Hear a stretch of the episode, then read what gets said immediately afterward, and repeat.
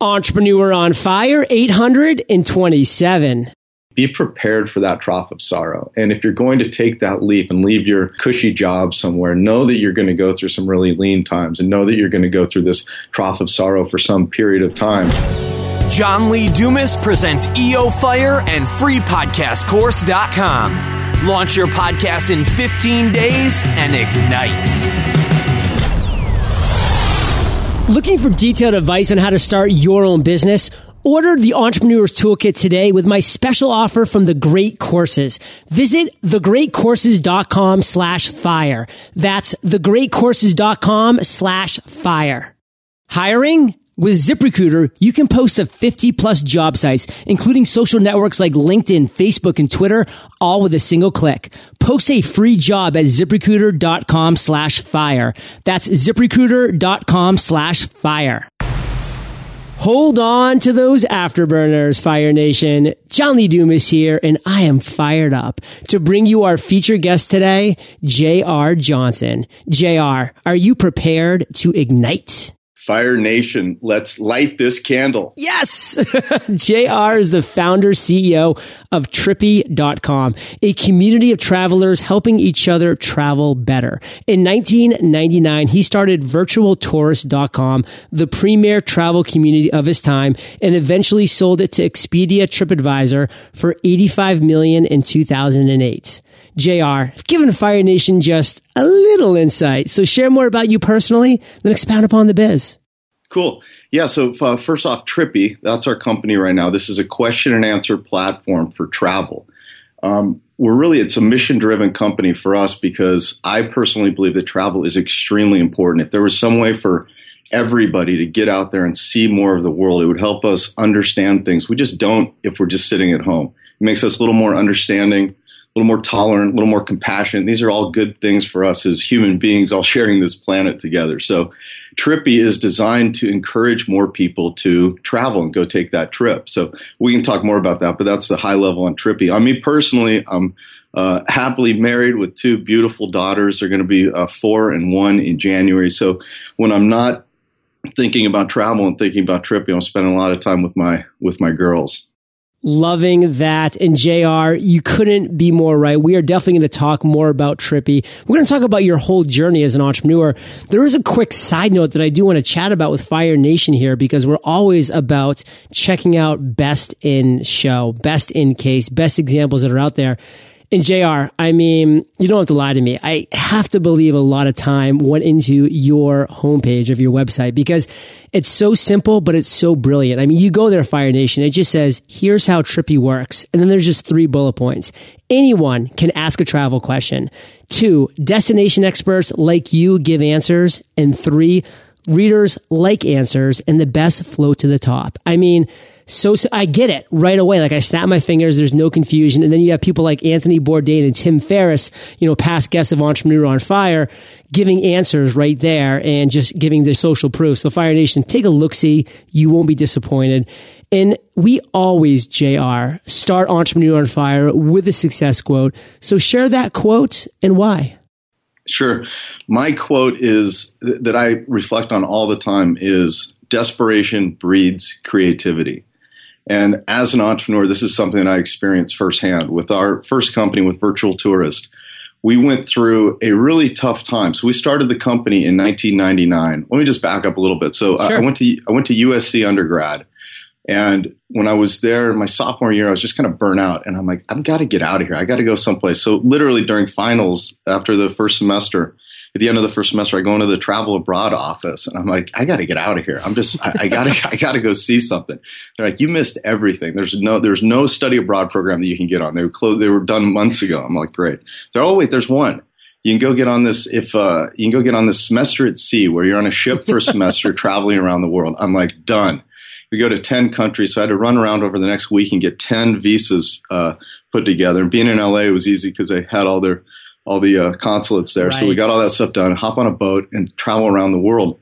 And when I was going around there, this was really where I, I understood the importance of travel for the first time. And it was in Darjeeling, going from Madras up to Calcutta, up into the mountains of Darjeeling. It was really just a moving experience for me. And that was something that I carried forward from after college, after law school. I went to law school at SMU in Dallas. And the law firm I was working for sent me over to Germany to go speak at this conference. And I met these two computer science students from Karlsruhe, Germany. And I ended up starting Virtual Tourist with these guys. And we built, we had this idea at the time, Lonely Planet was the hands down leader in travel content. So we had this idea of what if we could build a Lonely Planet guidebook, but written by tens of thousands of people? And that's what we set out to do with Virtual Tourist. And at the time, we didn't have user generated content back then. I'd go talk to a couple venture capitalists about investing in the business, and they'd say, Why would I ever want to read what somebody else has to write? that's what we have authors and journalists for. I'm like, Well, the content provided by other people in this setting would be better than what most journalists and authors would come up with. And they didn't really believe it, so we had to prove up this concept that this worked. And this was January of 2000. So I'd said I'd raise some money for some clients when I was at the law firm. I didn't think raising money was going to be a problem. So we uh, just decided to, to prove up this this idea of this travel user generated content. So it took the first three months, and all of my VC appointments were I was setting them up in April 2000. If anybody remembers back then, March of 2000, the internet bubble burst. Boom. And nobody was investing in any internet companies, let alone content companies, especially something called user generated content, which we didn't even have that term back then. We just called it, um, you know, user written content or something. People writing stuff on the internet. exactly. So we'd raise I'd raised two hundred sixty three thousand dollars friends and family money to get the to get my German partners over here and for me to quit the law firm. And that was the only money that we had. And I hired a few folks and so that two hundred sixty three thousand dollars goes away pretty quickly, especially when you're spending it in in anticipation of raising a VC round, which never happened because the internet bubble burst and everything went went sideways for quite a while and so through that, we, we, there were a couple, and then you know, fast forward a little bit further, and then 9/11 happens. That really changes everything for every business, especially travel businesses. And then I don't know if you remember SARS, that, that people weren't traveling to oh, Asia oh, yeah, at the time, yeah, and you know, all these things. We felt like we were in a 15 round bout being in the travel business, and we got desperate. Like we were really desperate. We would, and we moved the. We ended up having to kind of fire all these guys that I'd hired to come on and help us build this company. And it was me and the Germans and we ran this out of a uh, a fairly dingy apartment that I'd rented for them, and we just kind of fit, we we described ourselves as being in cockroach mode, just kind of hanging out in the dark, trying to survive. But through that, we got really creative, and we figured out how to build a business. And there were a bunch of little things that that we figured out along the way: how to make money, how to keep users happy, how to build a product that they really wanted to use. And the numbers continued to grow. You know, day after day and month after month, things started looking better. Finally, started making a little bit of money and then fast forward to the summer of 2008, and we ended up, we had a company that was doing $18 million in revenue with 8 million of EBITDA. And this became a very attractive asset for some other people to And kind of break down exactly what that means. Oh, so $8 million in total top line sales and EBITDA is essentially profit. Yep. So $8 million in profit. So it was a, we built this really great little company without ever raising any professional VC money and just grinding it out through these, through the cockroach mode years. Like it was, it was so bad. Like we would, I, I keep this thing on my desk. I've got it right here. It's a, a uh, there was a coffee place out here called Coffee Bean and Tea Leaf. And they used to do this promo. You know, they give you these punch cards. And as soon as you get 12 things punched off, they'd give you free coffee. So every afternoon, we would go down and we'd buy the 80 cent shot of espresso. That was all we could afford, but we'd get a punch on this on this card. So at the and then at the end when we fill out the card, we'd go back and then get like this extra large ice blended with two shots of espresso. It ended up being like a ten dollar drink, but this was like we would we would uh, be so happy about like this was the only joy that we had while we were hanging out cockroach mode, like and regretting these decisions we made. I, I made these I had these German guys move over to to the states to be here with me building this company. I left the law firm. Like this was really some desperate times, and we'd we'd uh this was our one treat that we would have when we'd fill up these punch cards. And my partner, he had one fully punched, all twelve things punched on it. I've I've got it. I still have it right here, but I can hear he washed it. He washed it Oh, in no. his pants. And the thing disintegrated. So he was so bummed that he took it and it's pieced together. I, w- I wish you guys could see this, but it's pieced together in now probably 30 pieces. And he laminated this thing for me and gave it to me so that I could take this back there and go get my extra large ice blended with two shots of espresso in it. JR, have Jillian take a picture of that. We'll put it on the show notes page. You can email it over to me. I mean, Fire Nation has to see this. Awesome. Yeah, no, I'll do that. And it's uh, and Coffee Bean wouldn't take it when we tried to go cash it Oh, in for no. our thing. So now I keep this as my souvenir and kind of a, a symbol of the of the super lean years and a symbol of desperation. Like this is we were we were really desperate during that time, but it was through that that we got we learned and it forced us to be um, really resourceful when you don't have anything. Like this was we'd wait for my mom to bring make Costco runs and bring down bagel dogs and chili for us to. Uh, for us too- Mom, I'm to hungry. Uh, That's that's the truth. That's exactly what it was like. It's like, mom, what what are you coming in? Yeah. JR, take us to what you would have to consider just the worst moment of Virtual Tourist. Is there something that stands out, a specific story, a specific day, one massive mistake that you really thought it was all over? I mean, there might have been multiple, but just share one. We were just dead broke. Like I'd, I'd stiffed American Express twenty five thousand dollars. My car was about to get repoed, um, and I was sitting in. And I took a drive up to Malibu just to clear my head a little bit. And I was sitting in the in my nearly repoed car, and I'm sitting in the the mall, the mall parking lot at Malibu. And I'd called the lawyer, um, a lawyer who I, I knew, and and asked him for a job. And I was sitting there in the parking lot. I talked to him, and I remember hanging up the phone after talking to him, and literally, like, I start crying, like Ugh. tears. I'm like, I can't believe this. And this was because this just represented now, now for a lot of people, this was a great fallback position, and and it really was. But for an emotional, you know, somebody that had gone through something like this and and and tried something, and this was the this was the ultimate, uh, you know, giving in, and this was the ultimate representation of failing. And it was just such an emotional experience for me that that it, it, it was such an overly emotional reaction I had to this. And I'm like, I decided I could not go back and do this. And I had to continue down this path. And I had to keep working on this. And I ended up not taking the job at the law firm, figured out some other fairly creative ways to get by um, while we were building virtual tourists. And thank God that we did. Now, why were you not able to monetize Virtual Tourist with this amount of traffic? Like, and what were some things you did try that failed? again, the time was different. This was pre um, Google. You know, this is pre Google being in the ad business. So we had to. I had to work for nine months with a company called GoTo.com, which became Overture, which became Yahoo Search Marketing. And these guys were the original guys who did paid links. Um, you know, clickable links that you could you could buy as ads, and it was a search engine based on that. And Google ended up coming into the game, and that was a game changer because it changed everything. But when we our first deal, the way our original site worked, um, we would you'd have to click like six times on maps to get down to our London page, and we just wanted to put some of these these links in there from London hotels because advertising, online advertising, was so early and it was so non-existent then that that was a point when we finally convinced them to let us do this. We were able to start generating some revenue, and then when Google came into the mix, they changed it. We at that point we were getting about twenty five percent of the revenue, and they were taking seventy five percent. When Google came into the business, that completely switched, and we were now able to get seventy five percent, and and Google took twenty five percent. So that was a real game changer for us. But for us, it was the, the traffic continued to grow, and as the traffic continued to grow, the revenue continued to grow. So it was just the early days, online advertising didn't exist, and we didn't have as much traffic as we did in the later days. So, JR, there's so many stories you could tell us right now about an epiphany, an aha moment, a light bulb that's gone on for you at some point in your journey. But if you could only pick one and you would really take us to that moment when that light bulb went off, what would that story be? when we were selling Virtual Tourist, we hired investment bankers and they, they reached out to all the potential acquirers. You think of all the OTAs, all the people that are in the travel business. Um, and one of them was the Travel Channel. And this seemed like an obvious acquirer because we knew that a lot of the producers from the Travel Channel shows were using virtual tourists to find content to help them make their shows. That's how good the content was we had on virtual tourists at the time.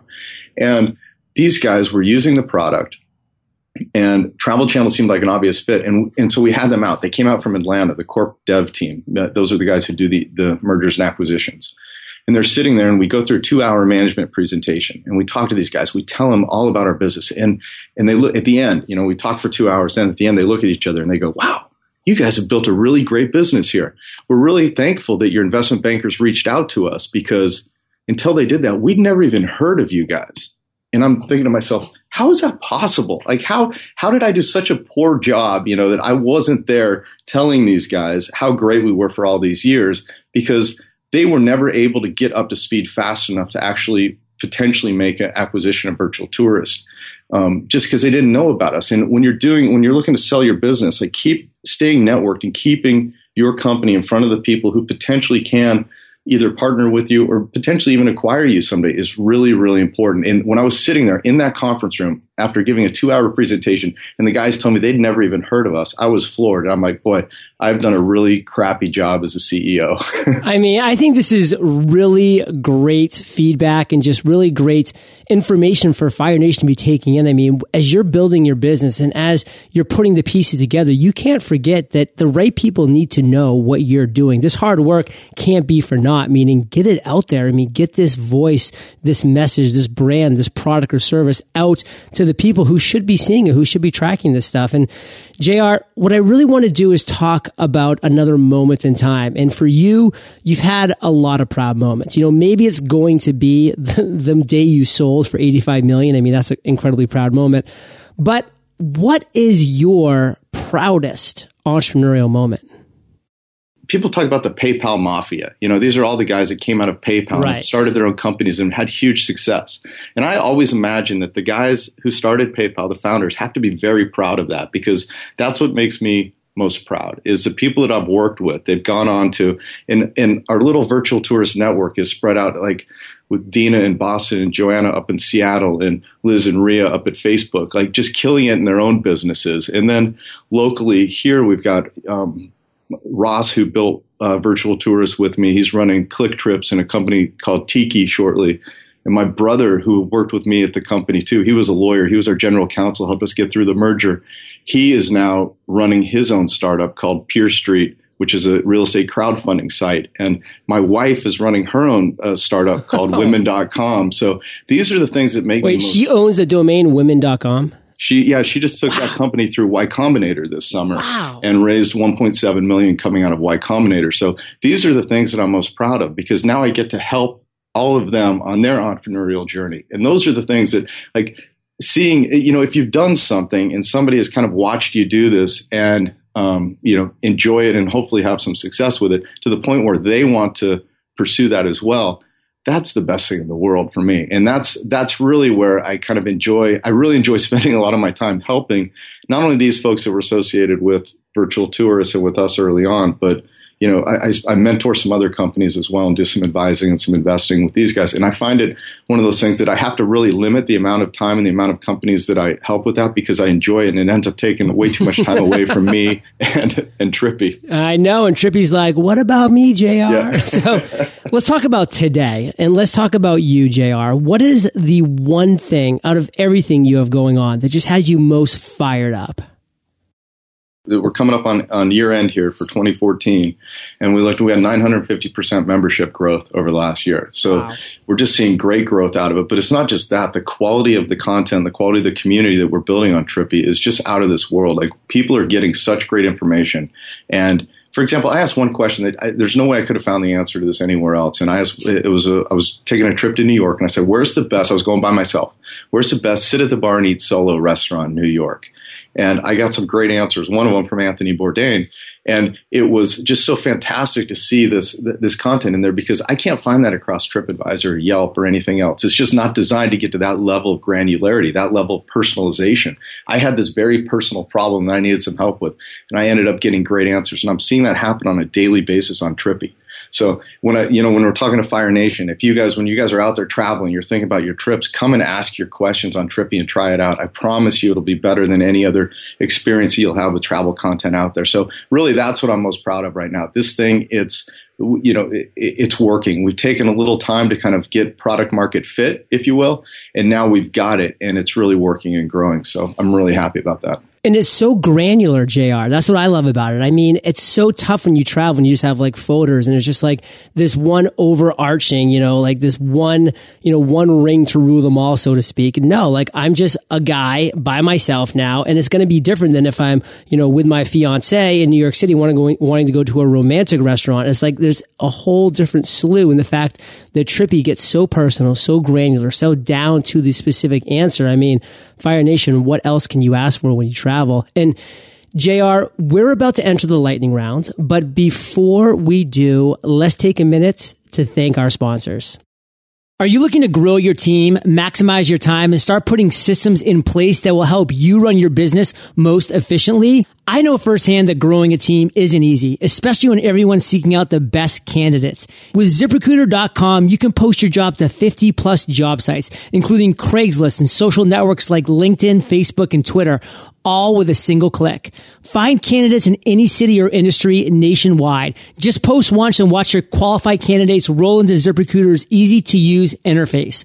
With an interface that's easy to use and that tracks all of your job posts and all of your candidates, you'll be growing your team in no time. Plus, it's easy to find your best candidates because ZipRecruiter.com will automatically highlight them for you. Try ZipRecruiter to find out why they've been used by over 200,000 businesses. Right now, you can try ZipRecruiter for free by going to ziprecruiter.com slash fire. That's ziprecruiter.com slash fire. Again, try ZipRecruiter for free. You must go to ziprecruiter.com slash fire. Is 2015 your year to make big things happen in your business?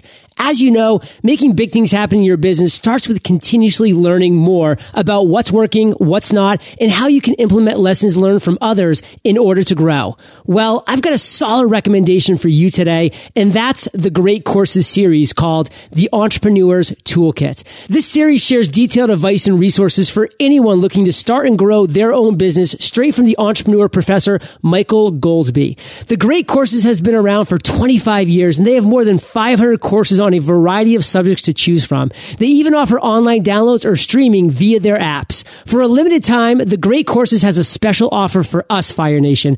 Order from eight of their best-selling courses and you'll get up to 80% off the original price for a limited time. To order the Entrepreneur's Toolkit with my special offer from The Great Courses, visit thegreatcourses.com slash fire. That's thegreatcourses.com slash fire. JR, welcome to the lightning round where you get to share incredible resources and mind blowing answers. Sound like a plan? Let's do it. What was holding you back from becoming an entrepreneur? There was nothing. I, was always predestined, I think, to be an entrepreneur. Even going back to fourth grade, I I, uh, I started my first business in fourth grade, and it was selling styrofoam airplanes. I tracked down the manufacturer of these of these airplanes. He was local, and where I grew up, and I'd ride my bike down to his factory and I would buy these styrofoam airplanes, his factory seconds, the ones that he couldn't sell. I'd buy these from him. And then I'd take them to my fourth grade to all the fourth and fifth and sixth graders and I would sell these planes to these to, to them. And I would create contests of like flying distance and all these things so that I'd, I created demand for my own product that I was selling into these. And so it was just fun and it was great. So even though I went through the, the legal path, I only practiced for about 18 months and I wasn't really uh, that happy as a lawyer, and that that uh, I wasn't. To be not honest, many are. You're in, you're in the majority there. I wasn't that good. Well, there's a lot of good lawyers. I wasn't a very good lawyer either. So I was always looking for something to get out and start my own business. So when I found found the guys and we started virtual tourists, it was uh, I was it was kind of predestined to uh, to be doing that for me. What is the best advice you've ever received? One of the summers in between law school, I worked at a production company in Hollywood called Mutual Film Company, and I was in the legal affairs department, or business affairs, I think they call it, where they do the legal, um, all the legal stuff. And I worked the whole summer, worked my ass off, worked for a great guy named Robert Leger, and we, uh, at the end of it, in my exit interview, he just told me one thing. He sat me down, he said, trust your instincts. He said you don't trust your instincts enough, and you you've got a little. There's a little uncertainty around the way that you that you make decisions and handle things. You need to trust your instincts, otherwise you're never going to succeed.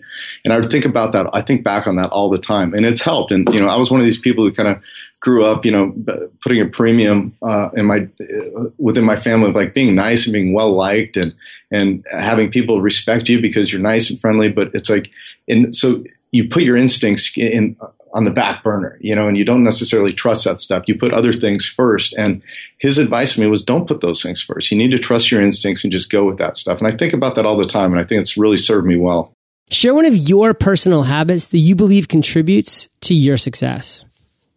Running companies is extremely time consuming. And if as soon as you're managing people and you've got the responsibility of all of these people who their livelihoods are relying on you, um, it puts a lot of pressure on you. And you're also building the, building any company. It's a really creative process, and I don't think people give it enough give enough credit to the creative aspect of it. You know, we think of think about business students, we think about people getting their MBAs, and this is all clinical and it's analytical, and you go through and you figure out these problems, and there's a right and wrong answer to this stuff. But in real life, in entrepreneurship, and starting a starting a company or starting a business, it's not black and white like that. It's just so many shades of gray, and to figure this out and to, to to find out the right answers, you need to allow yourself some creative exploration time and so for me, that's really um, physical exercise is something that helps a lot for me. So I like to surf in the morning whenever possible.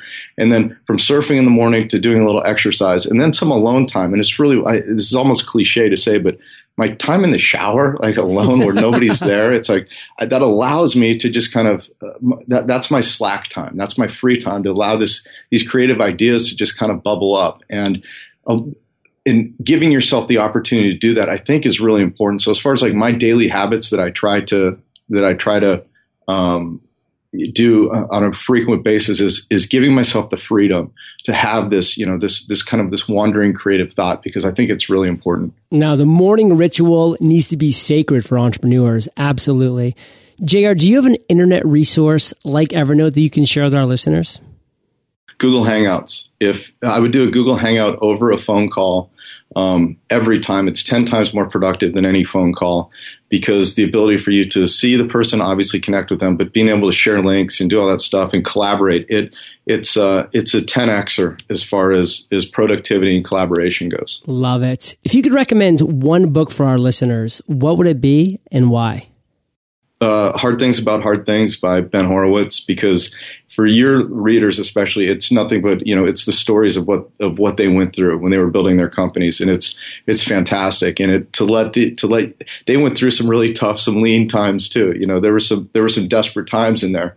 And he he talks freely about it it's it's almost like a it's almost like an extended version of one of your podcasts. So I think that one's fantastic. Love it. In Fire Nation, I know you love audio, so I've teamed up with Audible. And if you haven't already, you can get an amazing audiobook like this one for free at eofirebook.com. And JR, this next question's the last of the lightning round, but it's a doozy. Imagine you woke up tomorrow morning in a brand new world, identical to Earth, but you knew no one. You still have all the experience and knowledge you currently have. Your food and shelter is taken care of, but all you have is a laptop and $500.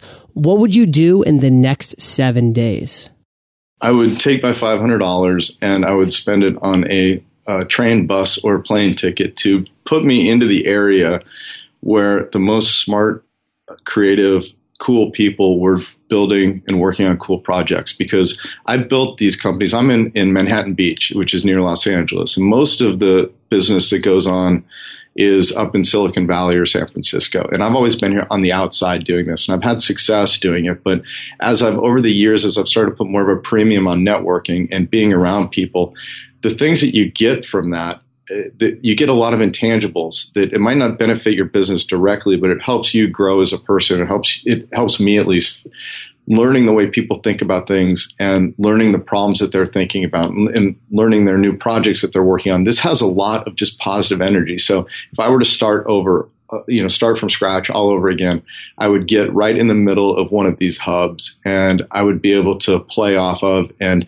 draft off of all of this creative, exciting energy that other people are bringing to the table. Because, you know, if I look back, it's like I wonder what would have happened had I been within, you know, within one of those those networks early on. It would probably my path would probably be a little different than it has been. Right.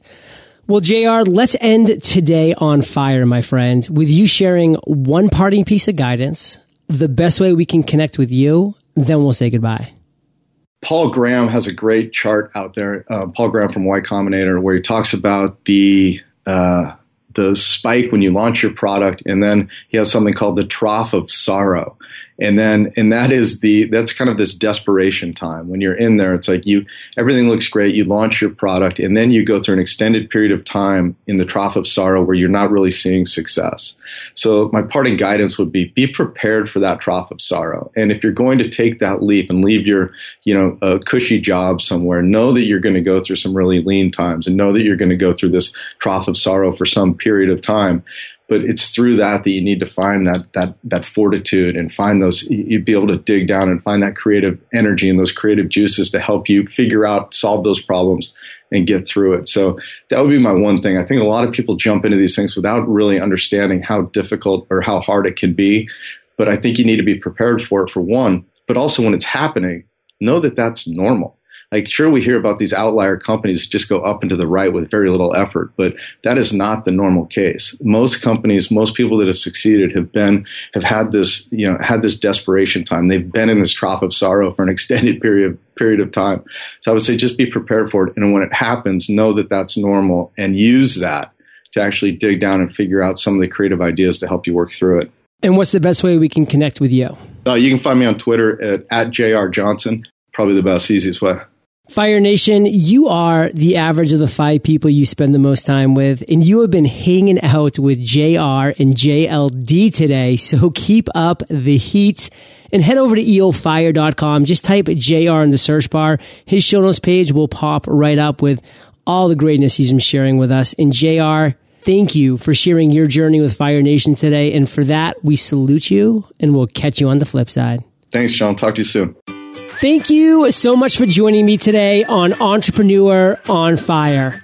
Head over to eofire.com for links and recaps of every show and so much more. With 15 videos in 15 days, I'll have you podcasting like a pro. Visit freepodcastcourse.com and prepare to ignite.